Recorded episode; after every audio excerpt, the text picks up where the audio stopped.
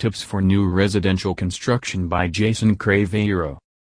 Jason Craveiro is a real estate developer in British Columbia, Canada who has completed numerous assignments directing, managing, and negotiating deals across the entire real estate spectrum.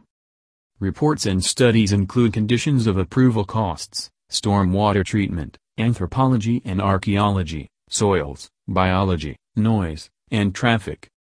When a map is approved and recorded, there are additional fees that include, but aren't limited to the following. Potential greenhouse emission studies.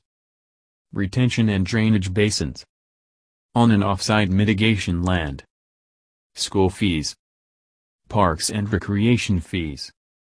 Physical secondary access. Fire fees. Annual bonding fees. 1. Entitlement and sale of the property as is, this selection brings all-time low price, but costs the smallest amount and requires the shortest time for property disposal. Under rare circumstances, the land is worth more when it's unentitled. 2.